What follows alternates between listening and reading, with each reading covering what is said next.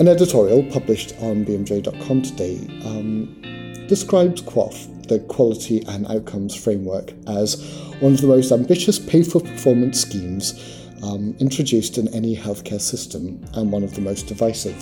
Now, to talk about that, I'm joined by one of the authors, who's Martin Marshall, Professor of Healthcare Improvement at UCL and practicing GP. Um, Martin, you've got a dog in the fight in this. So tell us a little bit about your, your background and, and why you're writing about QOF. Yeah, so my background is, as, as you describe, I'm a, a GP in, in East London. Uh, I've always been a clinician throughout all my career, uh, but I've also um, been an academic and I'm currently Professor of Healthcare Improvement at UCL. Uh, and I've worked in government in, in policy roles, so I come at um, the role of the quality and outcomes framework from, I guess, a, a, clinical perspective, an academic perspective, and a policy perspective. So three hats on there. Mm. Um, now, QOF was introduced in 2004. So if we could kind of go back through the mist of time, um, Tony Blair was still Prime Minister. I think there's a lot of, uh, I don't know, enthusiasm, excitement, um, optimism in the NHS because of the sudden influx of, of money and things. And QOF was designed to to improve healthcare. So um, at that time, what was what was QOF meant to be fixing? What was what was the change that you, that needed to be implemented?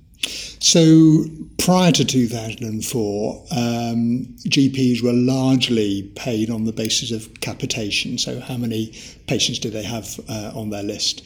And that only a very small proportion of their income came from whatever they might have done um, to patients, mm. item service or, or specific uh, incentives. Um, at that time, GP morale was actually quite low, um, and there was a, a, strong perception, a reality, I think, that GPs were, re- were relatively underpaid. Mm. So uh, the Labour government agreed to make a very significant uh, investment in general practice, um, but they didn't want to make that investment for nothing. Um, so, so they said uh, there are certain things that we want to incentivise, we want to encourage general practice to do. Um, so we will attach this new income to those specific activities. And the focus at the time was very much on, on long term condition management. So the kind of evidence based clinical care how do you improve the care that you provide for people who have diabetes or asthma or heart disease uh, or whatever. So, um, so they, they devised this, I have to say, rather complicated mm. Um, evidence based uh, way of um, of incentivizing um, particular GPs' uh, behavior around, as I say, um, evidence based quality indicators. So we ended up with a scheme that was um, developed in negotiation between the government and professional leaders, uh, which uh, allocated around about 30% of a GP's income um, to those specific indicators. So we went from previously maybe 85% of a GP income um, coming from uh, capitation to a drop to below 70%. Mm. Um, so inevitably that changed what GPs do, uh, what they saw as their, their principal role. Mm. And obviously that was the whole point of it was was to to pull that lever, the money lever, to, to make things change. Mm. Um, now, one of the main criticisms of QOF is that it's because of, of the way it changed from capitation to this, you know, for particular items um, is that it, it's warped care. Um, maybe single diseases are incentivized over maybe a more holistic care model. Um, and is that just the nature of the beast when you're when you're talking about putting money against against activity because it needs you need some solid measures by which you can do that and, and it's hard to measure things like holistic care or you know those kind of things. So I'm just wondering. Um, is it, you know, was it inevitable? Was it inevitable, really? Yeah, yeah. I, th- I, th- I think it was. I mean, they, whilst financial incentives are relatively new in the healthcare sector, you know, maybe they've got a 20 year, 25 year history, starting more in the US than in the UK. Um, there's a lot of experience of using financial incentives as a mechanism of pay in, in other sectors, mm-hmm. um, and there's a reasonable evidence underpinning what happens when you when you use them. So what inevitably happens when you tie specific payments to specific activities is people focus on those specific activities. In some ways, as you say, that's an intended consequence mm-hmm. of them. Uh, but you can't focus on everything, so you stop focusing on the things that aren't being um, incentivized. And the challenge here in the health sector is the things that you can incentivize are the relatively easy things to do. The things that you can't incentivize because we don't have specific measures of them are things which are difficult to do but actually very important. Um, so, person centered care uh, would be one of those, coordination of care mm-hmm. uh, would be another. Uh, managing risk and uncertainty uh, would be another. Um, so those are the things that get lost, and there's good evidence that that's precisely what happened. So if you look at adherence to evidence-based process indicators, they got progressively better as the financial incentives came in. If you look at continuity of care, it got progressively worse. So we've got good hard evidence. Now, the way of managing that is, is interesting. There is a way of managing that. So, whilst it's inevitable, there are ways of reducing those unintended consequences, mm-hmm. and that's by reducing the proportion of income that's related to those specific uh, elements. So, as I described to you, um, for the quality and outcomes framework, initially it was around about 30% of a GP's income. That's a, that's a really big, that's enough to really shift yeah. behaviour uh, in a significant way. Um, right now, it's somewhere around 10%. So policymakers have recognised that they made a mistake 15 years ago um, and have reduced down to about 10%. The evidence um, from other sectors, which actually was available in 2004 but was ignored by policymakers, is if you make it somewhere between 3 and 5%, then you're most likely to get the best balance between um, good outcomes, promoting good outcomes, and reducing unintended outcomes. Mm-hmm. So there was a big difference between 3 and 5% that it should have been and the 30% that it was. that was, I'm afraid, a manifestation of, um, of politics and not very good policy making. Yeah. And it's still at 10%, considerably more than, than that 3 to 5. So we're in a better place than we were, um, but, but, but still probably too high according to the evidence, yes. Mm. So the overall level of, of fee for service stuff uh, has, has gone down. Um, but that's not the only thing that's changed about QOF in the last, what, 13 years. Mm. Um, what else has changed? What, what, what other sort of major shifts have happened? So when when QOF was originally designed, um, there was an attempt to um, incentivise not just clinical behaviours but also two other important elements of care. One of them was was um, uh, kind of patient satisfaction, patient experience, and the other was practice uh, organisation. Mm. So, whilst the majority of the um, points and the income related to the points was focused on clinical care, there were other elements of care that were incentivised as well.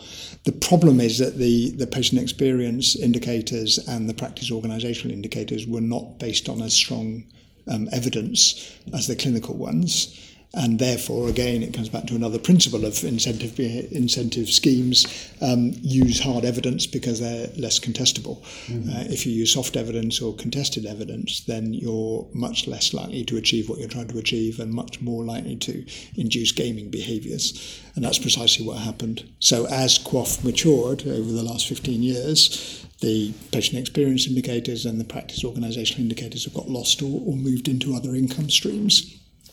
So now uh, QOF is much more focused on clinical indicators, which is probably the right place to be.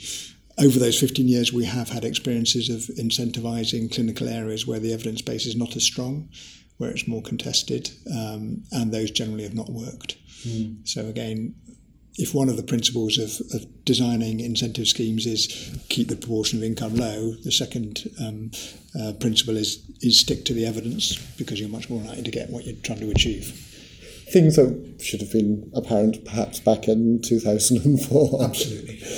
Um, now, despite the changes that have gone on, it does seem like QOF is, uh, I suppose, dying in, in some places. Scotland's abandoned it, um, some areas in England abandoned it. NHS England says they are, in principle, um, mm. going to remove it. Uh, do you think it is is on its way out generally? Yes, I think it is. I mean, going back to the to the original purpose, it was to incentivise a, a, a new focus on on um, improving long term condition management. Um, and I think um, I think most people would argue that, that general practice has done that. You know, we're in a much better place. We, we provide much more evidence based care. We have better computer systems. We have better staff. Um, uh, distribution of work across different staff groups in primary care. So everything that QOF was trying to achieve, it largely has achieved mm. and, and, has done for some time now. Mm. Um, so for that reason, it would be perfectly um, sensible for policymakers to say, that job that job is done. Let's move on to another job. Let's look at the um, other areas that are important that we want to incentivise. The other thing is the one of the unintended consequences, which is much talked about through about QOF, was the extent to which it, it kind of deprofessionalised um, uh, general practitioners. Mm. It, it, turned us into box tickers and and and computer checkers. Um, it removed the focus from the patient. It it uh, preferenced the kind of policy and the medical agenda over the patient's agenda. So I think we recognise that more. I think I think we're at last getting to re re re um, value um, the role of professionalism.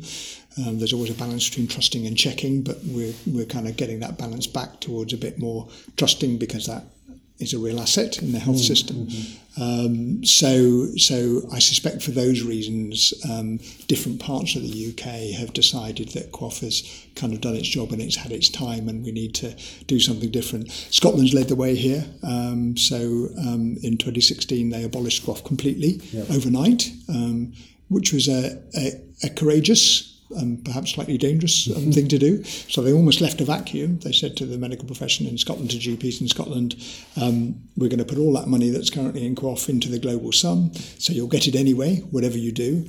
Now show us what you want to do that's different that will allow you to, to provide high quality general practice.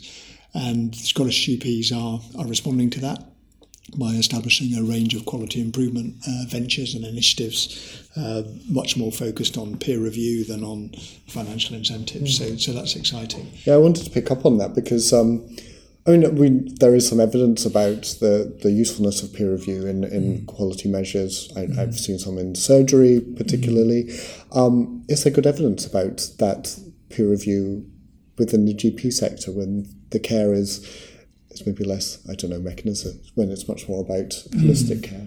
Yeah, so you might expect peer review to be even more useful in areas where, where it's less technical, mm. less technically orientated. There is some evidence. I mean, the health service research evidence in general about what interventions work and what don't is, is, is not strong because it's a relatively new field. But there is there's there's enough convincing evidence to suggest that peer review is is effective. Um, how does it compare with financial incentives? That's a really interesting question. Yeah, I, don't, I, don't, think there's an answer to that, but I but my my guess would be that um, financial incentives are more powerful.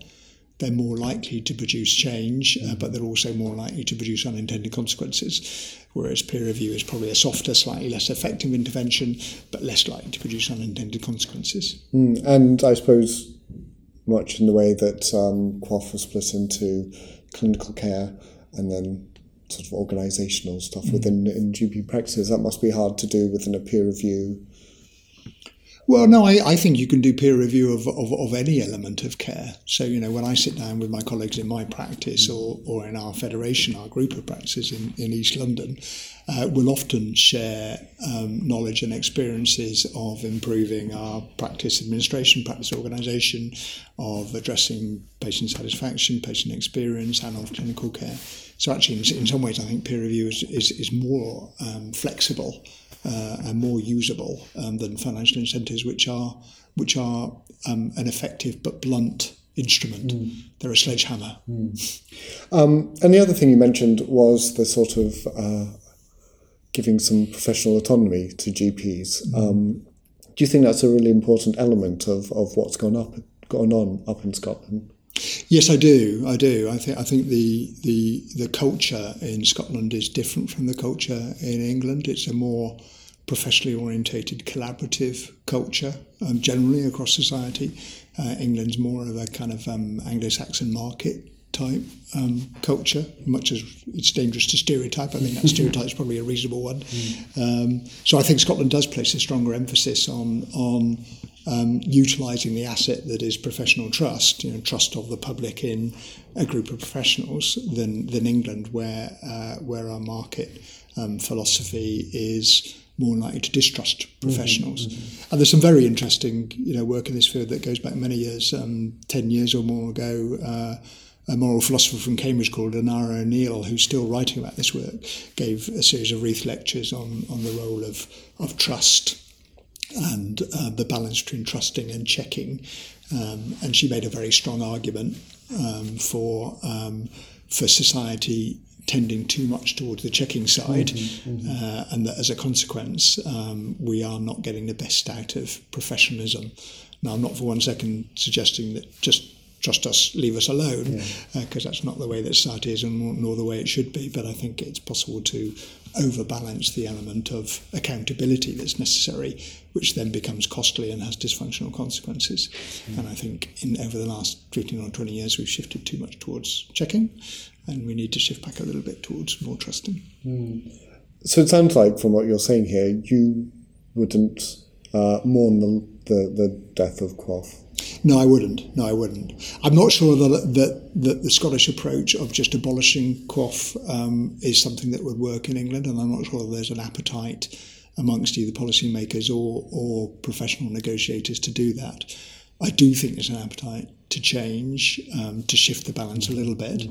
Um, you know, perhaps if, if people want to retain an element of financial incentive in the pay for GPs, then um, then to keep that very small but then to address, then to design a new contract which allows general practice to do the role that's so fundamentally important in the NHS, which is, you know, manage risk, um, develop shared decision making with patients, shift, if you like, away from the traditional medical model into a more social determinants model. Mm-hmm. Those are the things that we need to be doing in general practice, and at the moment, the current contract does not encourage them. No, um, but then the move into to STPs would seem to to encourage that shift. Do you think that sort of having that more um, I don't know, accountable care sort of model for. Yeah, whether whether STPs are are, are, are the um, the driving force for that, I, I, am not sure. But but moving towards um, a more collaborative model, of which the accountable care systems are, are, are a really good example. Um, does demonstrate that in general, kind of, you like, across the health system and indeed across society, we're shifting towards a, a, model that puts more emphasis on collaboration and less emphasis on competition. And that seems to me to be to be healthy, particularly in the health sector, where there's very little evidence that the emphasis that we've had on competition over the last 20 plus years has produced the benefits that its advocates would claim. Mm. So now, given all that, all the things we've learned, how things have changed with QOF, the lessons that we should have perhaps uh, taken right at the beginning, if you could go back now and design a, a, new system to change care in the way that it needed to be done uh, in 2004, what do you think, how do you think that would look? So I, I think building on what, what we've described already, in 2004, an emphasis on improving um, long term condition management was absolutely right. Mm-hmm. Um, so um, and and a stronger emphasis on on measuring clinical outcomes, clinical processing and clinical outcomes was absolutely right. So I don't have any problem with the principle that that QOF embodied, um, but um, I think we would have uh, focused much more strongly on on the re- a smaller, tighter set of indicators that had a strong evidence base underpinning them, and we would have attached less less money to them. Mm. Um, so I think that's what we would have done then. As I've described, though, we're in a different place now. You know, we've kind of done that bit. Um, you know, we need to sustain it, but but we've done it. And now, when you look at what are the challenges for general practice, they're a very different set of challenges. So the challenges for general practice is how does it meet the needs of its local communities? How does it shift us from a focus on biomedical to a focus on social determinants of health? Um, how do we encourage shared decision making? Um, a very different model of, of, of care provision, uh, or a very different model of, of, of, of the, the role of health professionals, if you like. And probably particularly importantly in the current environment, how does general practice fulfil its role as um, as risk managers? How is, how, does general, how is general practice supported to provide high quality care for patients without doing multiple investigations, without doing multiple referrals, multiple admissions, multiple uh, admissions into into casualty? Because those are the things that are going to kill the NHS. Mm. So general practice has a, a really fundamental role in in um, producing a more sustainable NHS um, and its contract has to reflect that role. And at the moment, it, it, it doesn't. Mm. There was a lovely um, uh, you know, what is a contract? Um, of course, it's a way of paying doctors, but it's more than that. And Nigel Edwards from uh, from the Nuffield Trust once described uh, a contract as nothing more than a starting point for a discussion. And the discussion is, what are we trying to fulfil by, by what are we trying to incentivise? What are we trying to encourage in the way that we um, pay our health professionals? Um, and and the answer to that question is something very different from what it was 15 years ago. Yeah, absolutely. And hard to encapsulate in a contract or even a conversation just between GPs. Um, you know, you're, you're talking about much wider things here. Yeah, yeah, yeah, yeah, yeah. yeah. I mean, how one involves the, the public or society in that is very difficult, I think. But it does require a, a mature discussion between policymakers who are designing our health system, um, politicians who have a democratic responsibility to, to run it, um, health professionals who are providing the frontline care, um, and academics who have who bring their specific body of expertise. So, I think we need a I think we need a broader discussion than the relatively narrow and relatively technocratic discussion that we had 15 years ago. Yeah.